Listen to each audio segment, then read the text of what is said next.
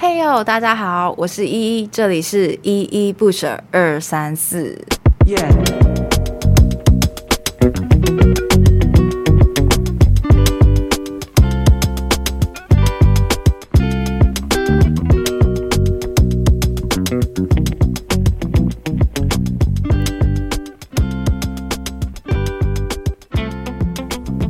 Hello，大家好，欢迎回到依依不舍二三四。今天。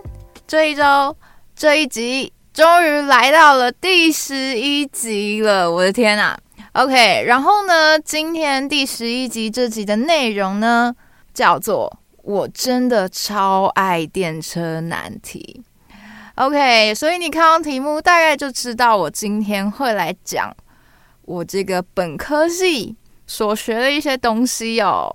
然后呢，为什么今天这一集会挑这个题目呢？最主要是因为我发现大家其实对哲学系都会有一种想象，有一种好奇，就是你会很好奇说哲学系到底在干嘛？哲学系到底在上什么样的课？就是会对这些有一些好奇的地方，这样子。对，所以我今天就其实是要来跟大家解答一下哲学系到底在干嘛。然后呢，今天这一集的内容呢，其实就会分成三个部分。第一个部分，我会先来讲讲我读哲学系的原因哦。然后呢，我在大学面试哲学系的时候所发现的、所体验到的一些趣闻趣事，这样子。那第二部分呢，就会开始讲到今天这集最主要的内容，也就是。我第一个碰到，也是到目前为止最喜欢的一个哲学的思想实验，叫做电车难题。那我就会大概跟大家讲述一下这个电车难题在讲什么。然后呢，其实这个电车难题发展到现在，还有非常多的变形，甚至还出现非常多这个电车难题的名音哦，就是也跟大家分享一下这样子。那最后一部分呢，就会从这个电车难题里面来看看它是牵扯到哪些相关的理论，然后呢，究竟我们讨论这个是不是可以运用在实际的生活例子里面？也就是说，我们讨论这个到底有没有用啦？这样子。好的，那第一个部分呢，其实就会先来讲讲这个。我进入哲学的一个契机，然后面试这个哲学系的一些趣闻趣事哦。那我一开始会读这个哲学系的原因，会开始对哲学有兴趣呢？其实应该是要在高三上的时候，那个时候就是我们是要开始准备考学测的时候嘛。但是其实那时候的我，对于自己想要什么样的科系，想要走什么样的路，都还没有一个非常明确的目标，就其实我没办法发现说我讨厌什么样的东西跟科目，就是我其实对很多的科系都很感兴趣，然后也不会到很讨厌，除了数学，OK，数学不会就是不会哦，我真的不行。好，除了数学，但对于其他的科系，我真的就是觉得他们。所提及到的东西，所学的东西都是很有趣的，我也蛮感兴趣的这样子，所以我就非常苦恼。然后呢，因为那个时候就是哦，我真的就是大家要开始看那个学测的东西嘛。那学测的东西你知道，就是教科书，教科书通常都是非常乏味的，一点有趣的内容都没有。所以那个时候。我在图书馆自修室读书的话，我读到一个段落，我就会去翻看图书馆有什么样课外的书，至少让自己精神振奋一点这样子。然后那时候我其实就翻到一本书哦，它叫做《哲学哲学鸡蛋糕》，就是从这个书名就是非常吸引我，就是到底为什么哲学跟鸡蛋糕要结合在一起这样子。然后这本书呢，讲一下它的来历哦，这本书是。我们中正大学哲学系的学长所写的一本书，它叫做《朱家安》。你上网查他的名字，你会发现他其实蛮有名的。就是他其实会在网络上定期发表一些他的观点跟论点，算是一个网络时事的评论家吗？嗯，可以这么说。不过比较准确的来说，我觉得他比较像是一个哲普作家，哲学普及的作家。好，反正呢，那时候我在看《哲学哲学鸡蛋糕》这本书的时候，我真的大为一惊。原来哲学也可以用那么浅显易懂的方式去表示，而且它所表示出来的东西是有非常深刻的意涵跟内涵的。所以那时候我对哲学就开始有非常大的兴趣。然后呢，尤其是对这个分析哲学哦，简单说一下。就是在这个哲学的领域里面呢、有分非常多种类的哲学。然后呢，有一种分类是看它的一个特色，我觉得可以这么说，像是就会有这个中国哲学，然后欧陆哲学跟英美分析哲学。中国哲学，我我相信大家大概都会知道是什么样的。特色什么样的类型？然后呢，欧陆哲学的话，就是很常大家会有的那种刻板印象，就是它其实会运用很多非常艰涩难懂的语句跟譬喻来去形容他想要说明的东西。OK，但是我不太确定这是不是非常正确的解说，但是我对他的印象是这样子。然后呢，英美分析哲学呢，它其实就是非常强调说，我就是要用一个非常浅显易懂的去跟你诉说我要讲的东西嘛。毕竟我们两个是要沟通的，所以 如果我不让你懂的话，你要怎么知道我在讲什么呢？所以其实它的特色你会发现说，它不会用非常艰涩难懂的词汇跟形容词，它就是会非常直白的，基本上是没有什么修饰的。然后呢，明明白白的把你所要表达的东西表达出来。然后呢，他们也很常会用到这个形式逻辑哦，就是说我们会把这个语言转换成符号，然后呢，可以透过这个符号去做一些逻辑的推演跟运算。这是一个分析哲学蛮常见的特色。然后因为这个原因呢，所以我整个就。开始爱上哲学，然后开始爱上分析哲学，然后我也开始在就是上网查说，诶，台湾有哪些哲学系啊？然后这些哲学系都在干嘛？然后发现说，嗯，台湾的哲学系其实嗯有非常大的差别，也就是说每个哲学系的特色都非常不一样。像是我们中正哲学就是纯分析哲学，它很少有欧陆哲学，甚至没有中国哲学。我记得是没有，可能好几年才会开一堂课是有关中国哲学的。然后呢，东吴哲学就比较偏向是欧陆哲学，然后还有分析哲学。然后辅仁哲学就是中国哲学跟欧陆哲学这样子。对，所以其实每一间的哲学系都不一样。所以那时候我选哲学系，就是选我自己。非常有兴趣的领域，那也就是英美分析哲学，所以我也才来了这个中正哲学系哦。但是呢，说到这个，我其实那时候选填志愿的时候，我不是只有填中正哲学，我其实还填了辅仁哲学跟东吴哲学。那这其实是有一个原因的啦。那时候我其实就就是已经非常下定决心说，哦，我就是要读这个中正哲学哦。但是那时候我把这个志愿单拿给老师的时候，老师就说：“你真的只要要填一个志愿吗？你要不要再多填几个，是保险一下？”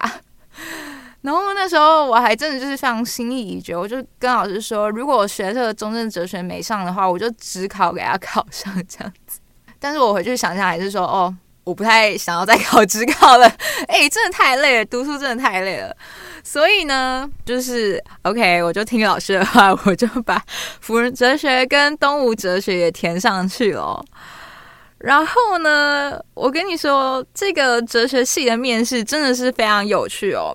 我来跟大家说说这个我在哲学系面试的一些趣闻趣事哦。我第一个面试的呢是辅仁哲学。然后辅仁哲学有分两个阶段，第一个阶段呢是我们会讨论一个哲学上面的议题，那这样的议题通常是伦理方面的议题，毕竟伦理方面的议题、伦理学方面的问题，就是大家会比较常接触，然后也比较可以辩论。然后我还记得那个时候的面试题目呢，就是有五个人，然后他们正在排队要这个器官的移植哦。然后呢，你会要把这个器官移植移植给谁呢？这样听起来好像是一个非常 简单的问题哦。大家都会说，就是按照这个志愿序排嘛，就是如果你是第一个志愿的，那你就是第一个移植的。但是这就是哲学好玩的地方，就是它会加入一些因素，让你觉得说，好像用志愿序不是一个好的方法，好的行为。就是他可能会说：“诶，现在有一个人，就是他被这个车撞得稀巴烂啊，然后现在要器官移植才能拯救他的生命。然后现在呢，唯一的这个器官就是大家正在排队的这个器官。那你会把这个器官移植给那个就是正在濒临死亡边缘的那个病人嘛？所以这个其实就会引起一连串的讨论。”然后呢，我们就是用这个题目呢来去做辩论哦，然后真的是非常有趣哦，是团体面试，然后五个人，然后教授就会一一的去问每一个人说：“诶，你对这件议题你有什么样的看法吗？为什么？”然后一轮问完之后，教授就会开始叫后面的一位同学去反驳前面一位同学的论点。OK，这真的是非常有趣，而且这其实是我第一次碰上辩论这件事情哦。我之前在看哲学相关的东西的时候，关于道德两难的问题。都是自己在家，自己跟自己辩论，自己跟自己思辨，因为通常没有人会跟我一起思考这个问题，大家都会觉得说太怪了，你就是没事，为什么要思考这个问题？这个问题又不是现实当中会遇到的事情，这样子，所以我只好自己思考，就是我怕被当成怪人。呃，但我实际回答什么，我其实已经忘忘记了，但是那一场体验真的是蛮不错的。然后呢，第二间是这个东吴哲学哦。东吴哲学是分成两个阶段，然后第一个阶段就是他会看你的备审资料，然后看你的小论文，当然就是问你一些问题嘛，为什么开始对哲学有兴趣啊？然后你看了这本书，这本书在讲什么啊？然后可以说明一下你的这个小论文在说什么吗？在反驳什么样的观点吗？等等的。OK，这个这个都是蛮基本的啦。然后最后最后呢，我们也是有一个像是辅仁哲学这样的形式，但是呢，东吴哲学不是给你一个已经发下去的答案跟题目，就是你一进去会有两个教授坐在里面，然后呢，这两个教授就会问你说：“诶，你最近有没有对什么样的议题？”什么样的问题有兴趣的，然后你觉得是可以提出来跟我们聊聊的，这个过程真的就非常像是聊天哦，但是又不是单纯的聊天，你们是真的很认真的在讨论一件事情，那个感觉非常好，跟辅仁哲学给我的感觉完全不一样，就是你跟教授有一个非常知性的聊天的过程跟内容。这真的是我非常喜欢，也非常向往。就是你知道，我面试完东吴哲学之后，我就觉得哲学系真的是我想要读的科系这样子。然后最后一天呢，是这个中正哲学。OK，中正哲学给我的感觉跟辅仁哲学还有东吴哲学真的非常不一样。就是你一进到中正哲学的系办，你就会觉得说。这个中正哲学感觉是非常随性、非常开放的一个科系嘛。因为动物哲学给我的感觉是非常的严谨，就是说，像是从这个备审资料还有小论文，你会发现教授真的非常认真在看，诶，就是他真的会从这个你的论文题目、你的论文的内容，还有甚至是你的备审资料。去提出相关的问题，而且他还会直接反驳。哦，那时候我真的吓到了。OK，但是你就会给我感觉就是他非常严谨，然后在后面那个阶段，就是跟教授谈论一些哲学相关的议题的时候，你也会觉得他们是非常认真在跟你聊这件事情。所以东吴哲学给我感觉就是非常严谨。那反观呢，中正哲学就是真的非常的随性跟开放。那时候进去呢，就是三个教授。啊，然后其中一个教授是这个我们现在不是系主任，但但是在当时我是系主任，他是我们系上的一个教授，叫做 Kiki 哦。然后呢，Kiki 我一进去的时候，Kiki 就说：“哦，不要担心，坐着就当聊天就好了。”而且过程真的都是非常像聊天哦。他就问到说什么：“你以后上大学之后会想要继续跳舞吗？”因为我高中是热舞社的，然后我就说会啊，这样子。然后他就说：“啊，可是我看这个热舞社，他每天都在这个活中练很晚，诶，那你这样的话，你功课和 hold 得住吗？” 然后我就说：“嗯，应该可以吧。” 这个很好笑，就是真的像就像是平常在聊天这样。但是我们还是有讨论到这个哲学相关的问题跟议题啦，而且当然老师也是很认真的在回复我这样子。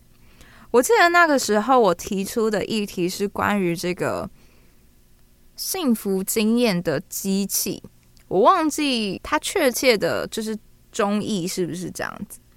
大家如果有兴趣的话，可以去查查看。反正大致的内容就是说，现在有一个经验的机器，你设定好那个参数，然后走进去，你就可以体验到非常真实的体验跟经验，你不会觉得这是假的。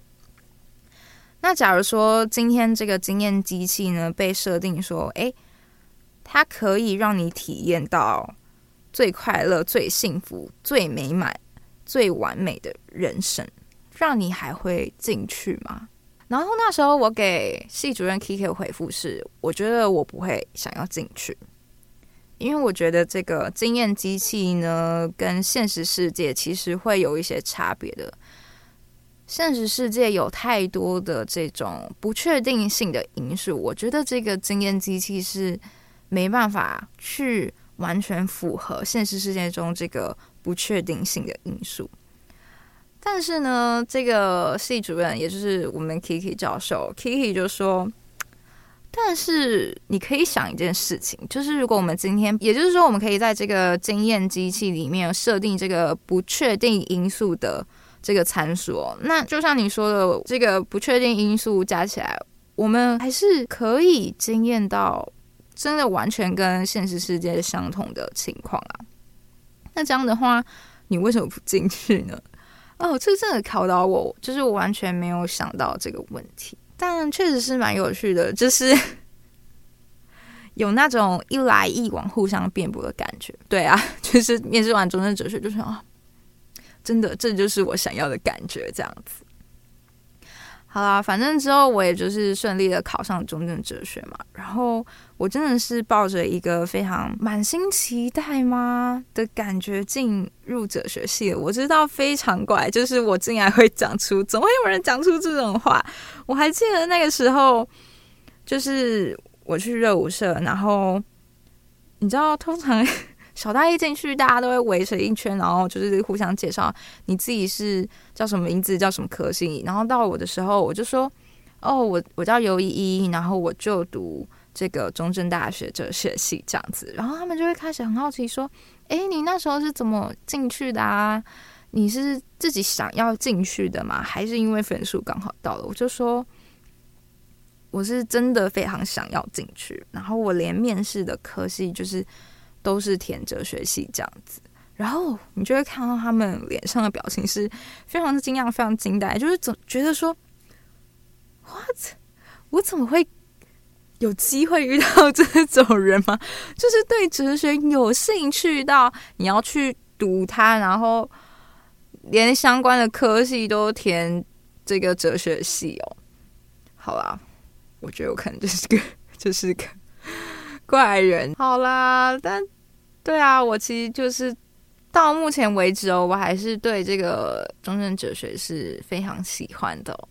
好啦，虽然有些这个讨论的议题真的是你需要花上非常多的时间才可以理解，我甚至上完了一个学期还没办法理解哦，因为它真的是太艰深了。不过那堂课的教授非常好，他就是说我不求你，就是可以。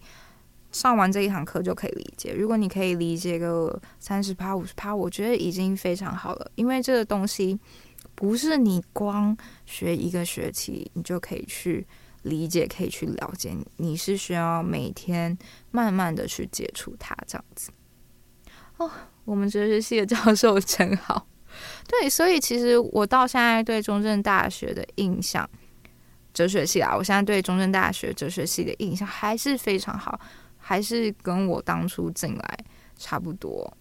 其实讲到这个哲学啊，通常大家问到我说，就是我读什么样科系，我回说哲学系之后，他们就会说：“啊，为什么要读哲学系？哲学系有什么用处吗？”其实我很认真思考过这个问题，因为我觉得就是我需要一些回答跟回应来去为这个中正哲学捍卫哦。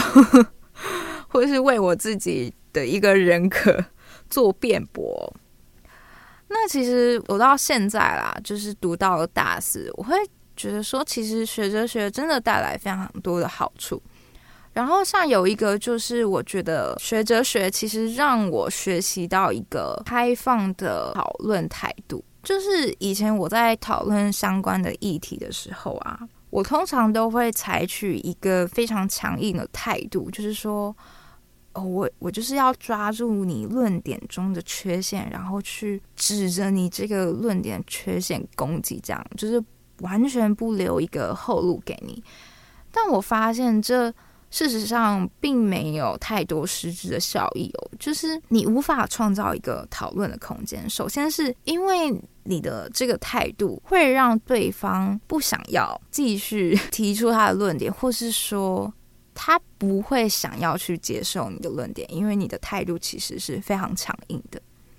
然后第二点呢，如果你用这样非常强硬的态度、非常钻牛角尖、非常尖酸刻薄的态度去讨论议题的话，其实也会让你自己的思想不够开放，就是你会完全没办法接受任何人的观点，所以。对方没办法接受观点，你自己也没办法接受别人的观点。其实你们的讨论真的就是无助于讨论啊，因为讨论到最后，你们的观点还是相同，没有人想要去思考说，诶，我们今天就是真的来讨论说，我们之间的议题哪里有缺陷，然后我们怎么样才能一起把这个论点、这个观点变得更好。所以，其实我上了哲学系之后呢，我就开始改变我既往讨论议题的模式。我会开始让自己的脑袋、让自己的思考、让自己的观点可以开放一点。非常欢迎大家跟我一起讨论这些东西，然后去看我的论点有没有什么样的问题，然后我们一起把这个论点变得更好。那为什么会学习到这个开放思想跟讨论的态度呢？其实我觉得也是因为我们哲学系上课的模式，就是老师都会说，在哲学系的课堂上，你有什么样的论点，你有什么样的观点，其实都是非常欢迎你提出来，然后跟大家一起讨论的。你不要觉得你的观点有错误，或是其实不是主流的观点。像是我记得那个时候，我们系上在讨论这个堕胎的议题，然后那时候我们系主任 Kiki 就问了一个我觉得算是蛮尖锐的问题，他就问说，在场的同学有没有觉得堕胎其实是错的，女性不应该有堕胎权？然后他就说，你不用害怕哦，就是哲学的讨论就仅止在这个课堂上面。然后你可以在课堂上面自由发表你的观点，然后其实真的有蛮多一部分的同学是举手，我自己也蛮压抑的。但就是因为这样的态度，所以其实我觉得也培养了我自己在思考议题的上面是尽量保持一个非常开放的讨论空间。然后，其实我觉得这样这样子的开放的态度之后，你更能去接受别人的观点。然后，其实这样也是有助于自己啊，就是你也会发现说，其实你自己的观点可能也是有问题的、有缺陷的。然后呢，因为我们互相的对话，所以帮助彼此发现自己观点中的缺陷。然后，我们可以再想办法让我们自己的观点变得更加完善，变得更加完美。对，所以这我觉得这是我读哲学、学哲学给我带来第一个好处。然后第二个是，我觉得我思考的角度其实会跟其他人非常不一样。以这个社服系为例子哦，我发现就是我思考的角度呢，其实可能跟社服系本科系同学出来的角度会蛮不一样的。我觉得有一点原因，是因为社服系就读社服系出来，通常都是要当社工的，或是你要从事一些社服相关的行业。然后，其实从事这些社服相关的行业或是社工，他其实通常都会有一个非常既定的标准，就是说，诶，如果你当了社工的话，你要维持什么样的态度，什么样的想法。对，通常都会有这样的准则，然后他们思考的方向也会有批判的思考，但是比较不会到理论那么深，比较多是实务方面的思考这样子。然后哲学系的思考呢，其实就是比较偏向理论、比较抽象的，所以我会发现那个时候我在上社福系的课的时候，我会跟社福系的同学会有不一样的思考方向。就拿这个社会学来说了好了，其实社福系的社会学就蛮蛮偏理论的。然后呢，但是我跟社福系的同学讨论，他们就会比较没办法去抓到或理解说，像是这个社会学的观点在讲什么。可是，像是因为我可能长期上了哲学系的课，然后哲学系的课又是比较偏向抽象思考的，所以你会发现你可以很容易轻易的去抓住那个概念，然后你也可以非常轻易的理解。那最后一个，我觉得学哲学带来的好处呢，会从这个哲学到底有有没有用处来着手。就是其实大学里面的哲学系是一个非常特别的科系哦，就是它其实并没有一个直接的职业，就是说像是你看心理系的话，你出去之后可以当咨商心理师嘛，或者是临床心理师。然后呢，社福系出去你就可以可能去社福相关的机关工作，或者你可以去考社工师执照当社工等等的。可是哲学呢，就是你说有没有一个特定的职业？好像其实没有，除了哲学家吗？哲学家其实不算是职业吧，对不对？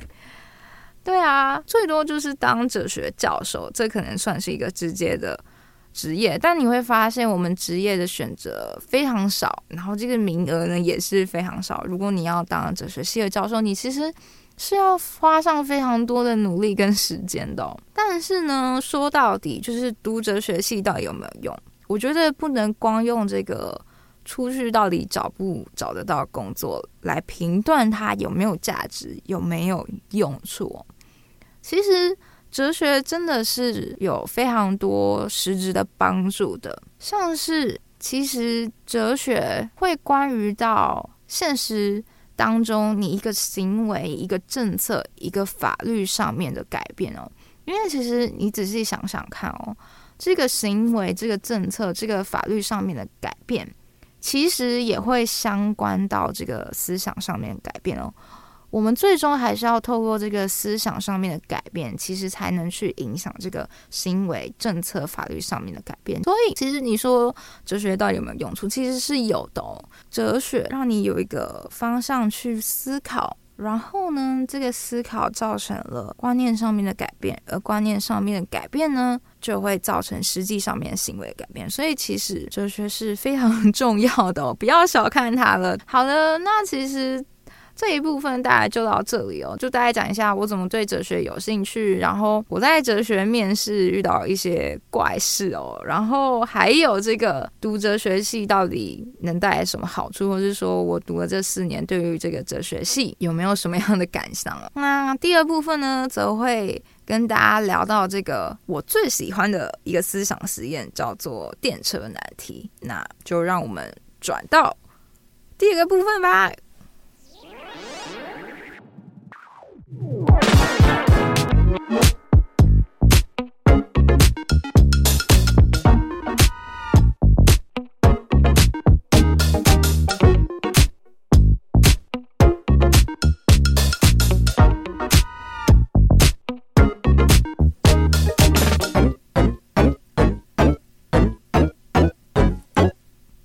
说到我第一个接触到的思想实验哦，其实是这个电车难题。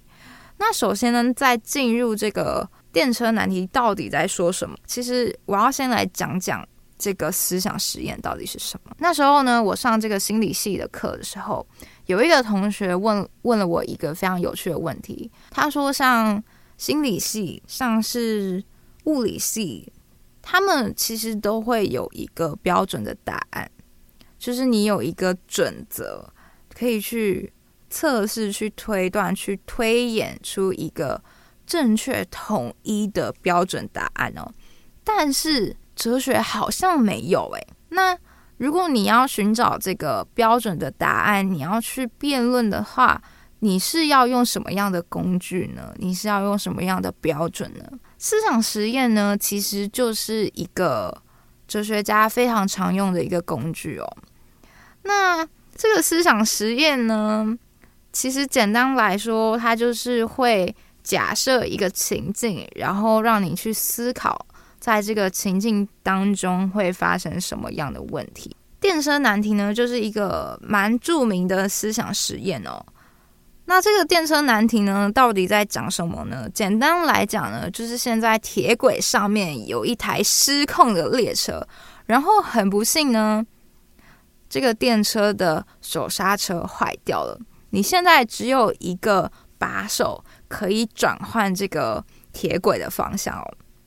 然后呢，这个铁轨前面呢，有一条岔路，这条岔路的一边呢，就是绑着五个人在铁轨上面，然后呢，如果你不转换这个电车的把手的话，这五个人就会直接被电车撞死。岔路的另一边呢，是一个人被绑在这个铁轨上面，所以呢，假如说你把这个把手呢一按下去，那这个列车就会转向撞死那一个。那相反的，就是那五个人就可以存活这样子。然后这个思想实验呢，就会问你说：那如果你是这个电车上面的电车司机哦，然后现在就是只有你可以转动那把手，那你会转动把手就撞死一个人，然后救五个人，还是就不转动把手就是撞死五个人？那这其实会蛮有趣的啊，就是大家的解答跟解释都不太一样。然后这个电车难题呢，其实也有非常多的变形哦，像是说，假如说今天在这个失控电车的铁轨上面呢，有一个天桥在上面，然后呢，这个天桥上面呢站着一个胖子，然后这个胖子呢胖到足以就是刚好卡在那个铁轨上面呢，所以假如说今天。这个胖子就是刚好掉下去了，然后卡在这个铁轨上面的话，他就可以救活这个铁轨上面的五个人跟一个人。但当然的，那个胖子就是会死掉哦。那如果是你的话呢？就是你会把那个胖子推下去吗？然后有人就会说：“啊、哦，我不会想要把这个胖子推下去。我觉得，因为我今天亲手把他推下去之后，就等于我是杀了这个胖子，就是我直接参与了这个杀人的行为。然后，杀人行为在道德上面是错的嘛，是该被谴责。所以，我觉得我不会做这样的事情。”然后呢，在这个正义一场思辨理论的这个影片里面呢，那个哈佛大学哲学系的教授就又对这个同学提出了一个很有趣的回应哦，他就说：“那假如说今天就是在这个天桥上面呢，有一个把手，然后这个把手呢连接到的是这个胖子底下的一个闸门哦，所以今天如果你把这个把手按下去呢，这个闸门就会打开，然后那个胖子就会掉下去，刚好卡在那个。”铁轨上面哦，但是呢，你并不是亲手去杀了这个人哦，所以如果是这样的话，你会愿意去做吗？反正就是，其实这这个电车难题会有非常多有趣的变形哦。然后还有个变形呢，是说，假如说今天我们再加上一些因素，是这个铁轨上面五个人跟一个人不同的身份哦。假如说今天在铁轨上面。的那一个人变成是我的家人、我的亲朋好友的话，那这样的话，你还会愿意将这台失控的电车转向那一个人，然后把那一个人杀死吗？OK，这跟原本的这个电车难题其实会有一点不一样，因为它多了一个因素，也就是说，今天那一个人是你的家人、你的亲人的身份。所以你还会再多一份顾虑，说，假如说今天是我的家人的话，我会愿意吗？就算可以救活其他的五个人，或是会有人说，假如说今天铁轨上的那一个人呢，他是做了非常多坏事，然后已经没有教改可能的这个坏人哦，那今天呢，如果我们把这个列车转向那一个人的话，那会愿意吗？好像其实大家都会蛮愿意的，就是把那个列车转向那一个人铁轨，去撞死那个坏蛋，然后救五个人。就是比起原本的情境来说，其实会更合理。但是假如说我们今天把这个坏蛋的身份哦转换到另一个铁轨上面，也就是说，今天在五个人铁轨上的全部都是这个坏蛋哦。然后没有照改的可能。那今天你会把这个列车转向那五个人吗？这时候可能会有人犹豫，也有可能有有些人会更坚定，就是说，我觉得我就是要撞死那五个人，因为那五个人的生命价值是不值得被救活的。OK，这其实是蛮有趣的讨论哦。然后呢，就是因为电车难题是一个，就是哲学界蛮被大家讨论。蛮热门的一个思想实验哦，然后就会衍生出一些很奇怪的这个电车难题的迷因哦，就有些人会就说哦，不如我们就把这个电车的铁轨就是连起来哦，就是把那个五个人跟一个人的铁轨连起来哦，然后这样就是五个人一个人都死啊，我们就是不用做选择，这个电车难题的问题就被解决这样子。不然有些人就是会说哦，不然我们会有这个电车甩尾。OK，电车甩尾是什么呢？就是说他们会利用这个电车甩尾的特性，然后让电车脱轨哦。所以这时候电车呢就会同时卡在五个人跟一个人的铁轨上。所以呢，就是我会同时杀掉五个人跟一个人，然后没错，电车难题也就被解决了，就是非常好笑的。有趣的迷因啊，我觉得要看图片，大家才会知道。所以大家其实可以上网 Google 一下，就是你打关键字“电车难题迷因”，其实你就会看到一些蛮有趣的迷因梗图这样子。好啦，那其实电车难题的思想实验，它的内容大概就是这样子啊。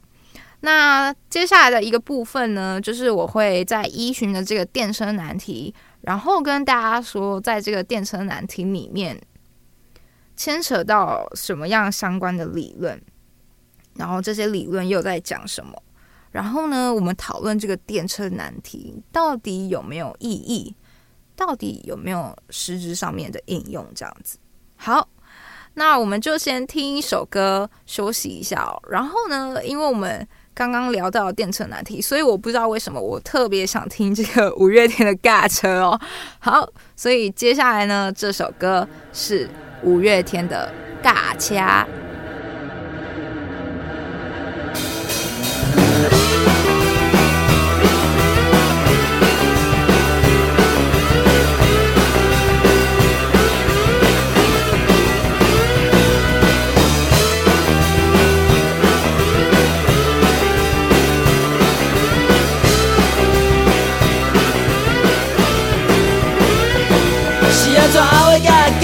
无解我，我变成其实已经无人教我，假使爱做好的老师，拢无听到我是不是 A B C，我无卡讲就拢免教，老爸老母规工咧骂，细细细念，不知念啥是安怎哪会安尼，身边的问题一摊，这时阵上好做阵，做你来到这，做你来到这，不管你警察在哪，不管你爸母在骂，只要我一定坠落的包，咱会我家己走，我上紧上马上大。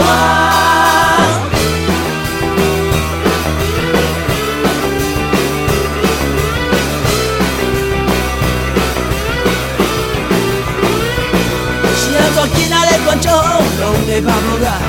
大家看我一个人若像 super star。有啦有啦有啦有啦啦有啦有啦有啦，愈行愈紧愈爽，我想要唱歌，头脑咧飞，身躯咧拽，风咧吹我，心咧流汗，是安怎来的爽？未了解我的感觉，这是最上好做阵来去驾车，做阵来驾车，做阵来驾车，不管你爸母的骂只要我引擎催落无人可当甲我轧在这我上快最趴上大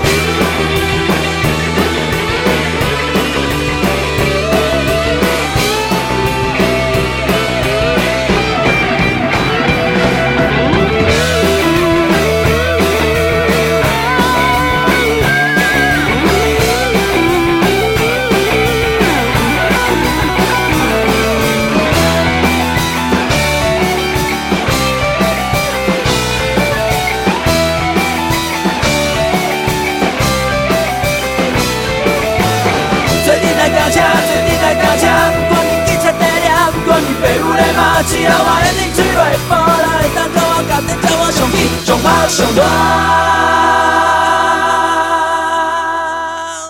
好的，欢迎大家回到这个电车难题的思想实验哦。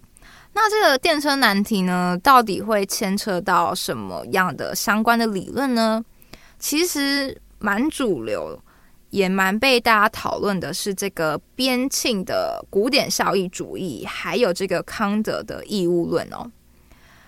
那假如说呢，你是这个选择撞死一个人，然后去救五个人的这个朋友呢，那你可能就会比较偏向是这个边沁的古典效益主义哦。他们会觉得说，今天一个道德上面，就是一件事情、一件行为，在道德上面的好坏对错，其实都是看这件事情跟行为带来了多大的效益。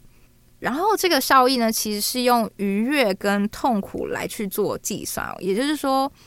今天在这件事情，在这件行为底下所产生的所有的快乐、所有的愉悦，还有所有的痛苦，相加总和起来，如果今天愉悦的程度比较高，那这件事就是该去做的。做这件事情在道德上是好的，但相反的，如果总和起来痛苦的值超级大，OK，比愉悦还多，让这样的话。这件事在道德上就是不应该做的，在道德上就是错的事情，这样子。所以呢，如果你是这个选择拯救五个人，你可能就会觉得说，诶，拯救这五个人的生命呢，其实会比拯救一个人的生命还更有意义。那你可能就是这个效益主义哦，因为拯救五个人其实还相关到说他的这个家庭嘛，所以如果今天这五个人存活下来，比起这一个人存活下来，总和所有的快乐跟苦痛，通常大家都会选择这个拯救这五个人，所以就是把电车转向撞这个一个人。但当然也有人质疑说，为什么一定？要杀死那一个人，然后去救这五个人的生命。所以呢，有些人就会偏向说，他不要将这个电车转向哦，然后就是不去干预这一场行动，就是让这个电车呢撞死那五个人。所以，可是说真的不去干预吗？其实你还是可以，你还是选有，你还是选择，虽然你没有去碰那个手把，但你还是选择了。去撞那五个人，事实上，对吧？因为其实你是可以转手把去撞其他的一个人的。但是 whatever，就是 如果你是选择撞死五个人的这个朋友，你可能就比较偏向这个康德的义务论哦。你会觉得杀人这个行为呢是道德上错误的，所以呢你会偏向不去参与这个杀人的行为哦。那这样的话呢，就是这个康德的义务论哦。但其实康德的义务论还讲得更多更深啊。就是如果大家有兴趣的话，可以去看一下。那其实大概原版本的电车难题大概就是牵涉到这两个蛮相关的理论啦。那说到这个呢，就是会有人说，可是我们讨论这个问题是有意义的吗？是有效用的吗？其实是有的，你不要小看这个电车难题哦。其实电车难题，我们看它有没有效用，其实要看我们背后去讨论它什么样的理论。像是在原本电车难题所牵扯到的相关理论当中，就是这个边沁的古典效益主义，还有这个康德的义务论嘛。所以我们重要的是看这个。思想实验背后，他所参与的理论是什么？而不是说我们现实世界到底会不会真的遇到像电车难题这个问题哦？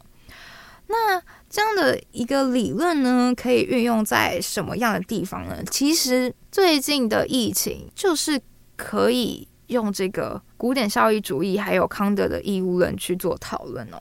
在这个疫情的防疫政策当中哦。究竟我们能不能强制一个人去打疫苗，以保护其他更广大的民众跟人民？有一部分人觉得是可以的，就是我们可以强制人去打疫苗，或者是说强制已经染病的人、有传染风险的人被关在这个房间里面隔离哦。然后这是因为呢，这样的行为可以带来更大的效益，其实是让更多人得到好的福祉，也就是说，可以让更多的人免于染病的风险。那这样的人呢，就是采取这个效益主义的观点嘛，你会发现说，嗯，他就是觉得说，这样的行为呢，可以带来最大的福祉，也就是说，今天快乐、愉悦跟痛苦。的总和会发现说，愉悦的成分跟程度比较高，所以这样的行为在道德上面是好的，是可以做的。但当然也有人会反驳说，其实并不一定说今天你的福祉、你的效益是高的、是好的，让我就可以去做这件事情哦。因为这个自由这件事情，其实是不关乎到。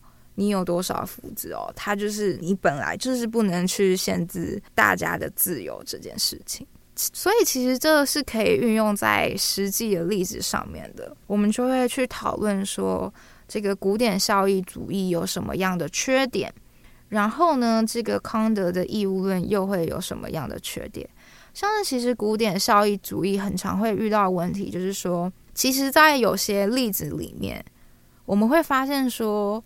它愉悦的总和跟痛苦的总和相加起来，愉悦程度会比较多。但是去做这样愉悦程度比较多的行为，却会让我们心里有一种疑虑，就是说这样的行为好像不是最好的。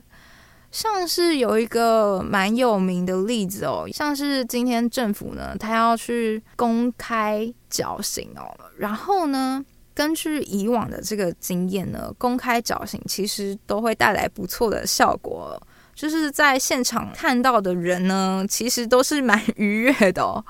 然后呢，当然你会发现这样的愉悦跟这个被上吊的人痛苦相加起来，其实愉悦是远超乎这个上吊的人痛苦。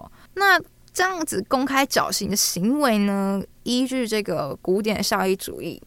你就会说，这样的行为在道德上是好的，在道德上是可以被做的，但是你心里还是会觉得有点怪怪的，真的可以这样子吗？所以其实古典效益主义好像又不是说总是能那么的通行，它其实在某些方面还是有它的缺点，像是我们就会遇到像刚刚的那件事，公开找刑。其实好像不是一件对的事情。所以其实这样讨论是蛮有趣也蛮好玩，当然也会有实质上面的意义啊，就是会让我们去思考，今天去满足大多数人的福祉，真的就是对的吗？是不是其实还有其他的因素是我们没有考量到的？然后当然你也可以把这样的思考模式学起来，然后应用在实际的生活当中，像是。疫苗这件事情，疫情的防疫政策这件事情，就会觉得说，如果今天我们去限制少数人的自由，然后来达到大多数人的福祉，那这样是可以的吗？如果可以的话，这样的自由要限制到多少？这其实，在哲学系上面都是可以去学习到的。但是，这有一个蛮有趣的问题哦，就是有些人就会说，可是。好像都是没有一个最终的答案耶，就是你不管怎么样讨论，每一个论点、每一个理论，它就是有它的缺陷，所以你不管怎么样讨论，你就是一个没有最终的答案。这样我们要怎么讨论下去？如果你都讨论不出来一个最终的答案，但其实就是没有最终的答案啊！我觉得，我觉得我就直接跟大家这样说，其实就是没有最终的答案啊。那最终的答案有那么重要吗？就是难道我们一定要去追求那一个最终的目标跟价值吗？事实上面，现实上面，你怎样追，你都是追不了的。所以，其实我们今天在争论、在讨论不同的观点、不同的理论，他们之间的优缺的时候，我们其实都只是为了更完善一个理论。而不是说我们要找到一个最终最完美的目标，我们只是要找到一个最适合目前为止最好的理论，然后是可以用在目前的情况当中的。所以我发现说，其实蛮多人一开始接触哲学的时候，都会有一点挫折，就是会觉得说啊，可是我好像怎么讨论都讨论不出一个最终答案。但其实真的。追求一个最终的答案、标准答案，并没有那么的重要。我们反而应该是要去追求这个目前最适合、目前来说最好的一个理论跟观点。所以，如果你是对哲学是有兴趣的朋友吗？我可以建议你一件事情，就是说，你不要觉得灰心，就是觉得你找不到一个最终答案，然后一个最终的。标准，其实我们就是透过讨论、透过争论、透过辩论来看对方跟彼此的论点有什么样的缺点跟缺失，然后想尽办法让我们彼此的观点、缺点、缺失是可以被完善、被弥补起来，然后让它变成一个更好的理论、更适合的理论。对，所以其实我真的觉得追求一个真正的答案跟标准是。没有那么 重要的，因为事实上它有实质帮助的意涵吗？可能没有，因为现实上面来说，这真的太难了。那我们不如就是转而求其次，就是以追求目前最好，然后最适合的理论，嗯，这样是比较好的。那其实今天大概就跟大家分享，就是我大学四年上了哲学系的一些感想哦，然后一些体验，然后还有我这个最爱的一个。电车难题哦。好的，那最后呢，就让我们来听一首歌作为今天的总结。然后呢，这首歌叫做《凤梨先生二手机车上的苏格拉底》，但其实这首歌完全跟哲学没有关系哦，只有歌名 有关系而已。好的，那今天就让我们听这首歌。来当做结束吧。那这首歌是凤梨先生的《二手机车上的苏格拉底》。